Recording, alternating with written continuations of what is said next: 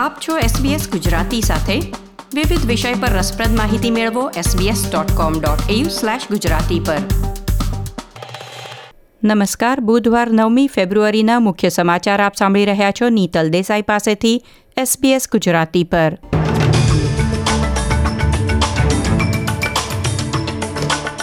આજના મુખ્ય સમાચાર. આંતરરાષ્ટ્રીય મુસાફરો માટે કોવિડ નાઇન્ટીન રસીનો ત્રીજો ડોઝ ફરજિયાત કરવાનો પ્રીમિયર એન્ડ્રુઝનો સંકેત. ક્વીન્સલેન્ડમાં કોવિડ નાઇન્ટીન મહામારીનો સૌથી ઘાતક દિવસ, એક જ દિવસમાં સૌથી વધુ ચોવીસ મૃત્યુ નોંધાયા. ધાર્મિક ભેદભાવ ખરડાની કેટલાક યુવાનો પર ગંભીર આડઅસર અંગે વિવાદ.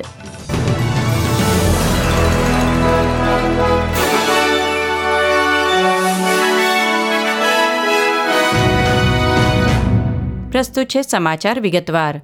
પ્રીમિયર ડેનિયલ એન્ડ્રુઝે ઓસ્ટ્રેલિયન સરકારના એકવીસમી ફેબ્રુઆરીથી તમામ વિઝાધારકો માટે આંતરરાષ્ટ્રીય સરહદો ખોલવાના નિર્ણયને આવકાર્યો છે. પરંતુ તેમણે ચેતવણી આપી છે કે જો કોઈ મુસાફરે વિક્ટોરિયામાં વિવિધ સ્થળની મુલાકાત લેવી હોય, તો તેણે કોવિડ નાઇન્ટીન પ્રતિરોધક રસીના ત્રણ ડોઝ મેળવવા જરૂરી હોવાનો નિયમ અમલમાં આવી શકે છે. તેમણે ઉમેર્યું હતું કે આંતરરાષ્ટ્રીય મુસાફર રસીના બે ડોઝ મેળવીને વિક્ટોરિયામાં પ્રવેશ તો કરી શકે છે, પરંતુ તેઓ હોસ્પિટાલિટી તથા અન્ય સ્થળની મુલાકાત લઈ શકે નહીં તેવો નિયમ અમલમાં આવી શકે છે. નેશનલ કેબિનેટે સંપૂર્ણ રસીકરણની વ્યાખ્યા બે ડોઝ પૂરતી રાખવાનો નિર્ણય લીધો છે, પરંતુ પ્રીમિયર એન્ડ્રુઝ ત્રીજા ડોઝનો સમાવેશ કરવા પર ભાર મૂકી રહ્યા છે. સોમવારે વડાપ્રધાન સ્કોટ મોરિસને જણાવ્યું હતું કે ચીફ મેડિકલ ઓફિસરની સલાહ પ્રમાણે કોવિડ નાઇન્ટીન પ્રતિરોધક રસીના બે ડોઝને સંપૂર્ણ રસીકરણ તરીકે માન્ય ગણવામાં આવશે. એક દાયકામાં પ્રથમવાર ન્યૂ સાઉથ વેલ્સની સરકારી હોસ્પિટલની નર્સો મંગળવાર પંદરમી ફેબ્રુઆરીએ હડતાલ પર ઉતરશે. હોસ્પિટલમાં સ્ટાફની અછત, વધુ પડતો કામનો બોજ, પગારના ધોરણ અને કાર્યસ્થળે સુવિધાના પ્રશ્નો સંબોધવા ચોવીસ કલાકની હડતાલનું આયોજન કરવામાં આવી રહ્યું છે. ન્યૂ સાઉથ વેલ્સમાં કોવિડ નાઇન્ટીનથી વીસ મૃત્યુ નોંધાયા છે અને એકસો બત્રીસ દર્દીઓ આઈસીયુમાં છે. ચાર દિવસ સુધી નવા ચેપની સંખ્યામાં ઘટાડો થયા બાદ ફરી એકવાર છેલ્લા ચોવીસ કલાકમાં નવા ચેપની સંખ્યા દસ હજારથી વધુ નોંધાઈ છે. રાજ્યમાં દસ હજાર ત્રણસો બાર નવા કોવિડ નાઇન્ટીન કેસ નોંધાયા. વિક્ટોરિયામાં નવ હજાર નવસો આઠ નવા કોવિડ નાઇન્ટીન કેસ અને એકવીસ મૃત્યુ નોંધાયા છે. પાંચસો બેતાળીસ દર્દીઓ દવાખાનામાં સારવાર મેળવી રહ્યા છે, જેમાંથી ઇકોતેર આઈસીયુમાં છે અને સત્યાવીસ દર્દીની સ્થિતિ ખૂબ ગંભીર થતાં તેમને વેન્ટિલેટર પર રાખવામાં આવ્યા છે. ક્વીન્સલેન્ડમાં મહામારીનો સૌથી ઘાતક દિવસ નોંધાયો.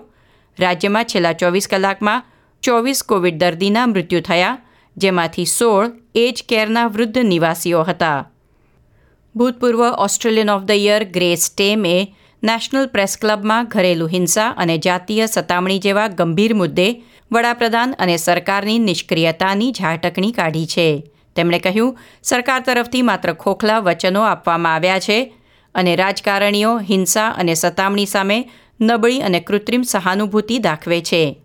તેમણે સરકારને વધુ ઠોસ પગલાં લેવા અને ઘરેલું હિંસા તથા જાતીય સતામણી સામે લડવા વધુ નાણાં અને સમય ફાળવવાની માંગ મૂકી છે. વધુમાં તેમણે જણાવ્યું કે ઓસ્ટ્રેલિયન ઓફ ધ યર પુરસ્કાર સમારોહ અગાઉ વડાપ્રધાન વિશે કોઈ પણ ઘસાતું નિવેદન નહીં કરવાની તેમને સૂચના આપવામાં આવી હતી. બ્રિટની હિગન્સે પણ ટકોર કરી હતી કે પાછલા એક વર્ષમાં જાતીય સતામણીને સંબોધવા ખાસ કોઈ પગલાં લેવાયા નથી. લાંબા સમયથી રાહ જોવાઈ રહેલા ધાર્મિક ભેદભાવના ખરડાનો સરકારની અંદરથી વિરોધ હોવા છતાં તેને પસાર કરવામાં આવશે એવી ખાતરી કોઅલિશનના સાંસદોએ ઉચ્ચારી છે. લિબરલ અને નેશનલ પક્ષની સોમવારે યોજાયેલી બેઠકમાં અધિનિયમમાં એક કલમ ઉમેરવામાં આવી છે. એ સુધારાને પગલે ધાર્મિક શાળામાંથી જાતીયતાના આધારે વિદ્યાર્થીઓને હાંકી કાઢવા પર પ્રતિબંધ મૂકાશે. જોકે શાળાઓ હજી પણ ટ્રાન્સજેન્ડર વિદ્યાર્થીઓને હાંકી કાઢવા સક્ષમ રહેશે. લેબર સાંસદ સ્ટીવન જોન્સે તેમના પરિવારમાં થયેલ દુઃખદ ઘટના સંસદમાં વહેંચતા કહ્યું હતું કે તેમના ભત્રીજાએ પંદર વર્ષની વયે આત્મહત્યા કરી હતી કારણ કે તેને સમલૈંગિક હોવાને કારણે અનેક ભેદભાવ અને ટીકા ટિપ્પણી તથા લોકોની ઘૃણાનો સામનો કરવો પડતો હતો. તેથી નવા કાયદામાં સજાતીય અને ટ્રાન્સ લોકોની સુરક્ષાની જોગવાઈ અનિવાર્ય છે. ઇલેક્ટ્રિક વાહનોની માંગમાં વધારાને પહોંચી વળવા ઓસ્ટ્રેલિયન ઇલેક્ટ્રિક વાહન કંપનીએ ઝડપી ચાર્જરનું ઉત્પાદન અમેરિકા ખસેડવાની યોજના જાહેર કરી છે. ટ્રાઇટિયમના વડા કહે છે કે સંસ્થાએ તેની વૈશ્વિક વ્યૂહરચના બદલવી પડી હતી. અમેરિકામાં ઇલેક્ટ્રિક વાહનોની માંગમાં મોટો ઉછાળો આવ્યો છે, તેથી ઉત્પાદન પણ અમેરિકાના ટેનેસી રાજ્યમાં ખસેડવાનો નિર્ણય લેવાયો છે. આવો હવે જોઈએ ખેલ સમાચાર. ટ્વેન્ટી ટ્વેન્ટી ક્રિકેટ શ્રેણી માટે ઓસ્ટ્રેલિયાનો ન્યૂઝીલેન્ડ પ્રવાસ ગયા મહિને સ્થગિત થયા બાદ હવે સત્તાવાર રીતે રદ કરવામાં આવ્યો છે. અગાઉના આયોજન મુજબ ત્રણ રમતની શ્રેણી એશિસ પછી ટૂંક સમયમાં યોજાવાની હતી. એટલે કે ત્રીસ જાન્યુઆરીથી પાંચ ફેબ્રુઆરીની વચ્ચે ત્રણ મેચ રમાવાની હતી. પરંતુ ન્યૂઝીલેન્ડના કડક ક્વોરન્ટીન નિયમને કારણે શ્રેણી અનિશ્ચિત મુદત માટે મુલતવી રાખવામાં આવી. બંને દેશની ટીમ અલગ અલગ રમતોમાં વ્યસ્ત હોવાથી હવે ક્રિકેટ ઓસ્ટ્રેલિયા અને ન્યૂઝીલેન્ડ ક્રિકેટે શ્રેણીને સંપૂર્ણપણે રદ કરવાનો નિર્ણય લીધો છે. ગયા વર્ષના ટી ટ્વેન્ટી વર્લ્ડ કપની ફાઇનલમાં મળ્યા પછી ન્યૂઝીલેન્ડ અને ઓસ્ટ્રેલિયા ફરી એકવાર બાવીસ ઓક્ટોબરે એસસીજી ખાતે ઓસ્ટ્રેલિયામાં યોજાનાર ટી ટ્વેન્ટી વર્લ્ડ કપ માટેની તેમની પ્રથમ મેચમાં સામસામે આવશે. આ સાથે આજના સમાચાર સમાપ્ત થયા. આ પ્રકારની વધુ માહિતી મેળવવા માંગો છો? અમને સાંભળી શકશો Apple podcast Google podcast Spotify કે જ્યાં પણ તમે તમારા પોડકાસ્ટ મેળવતા હોવ.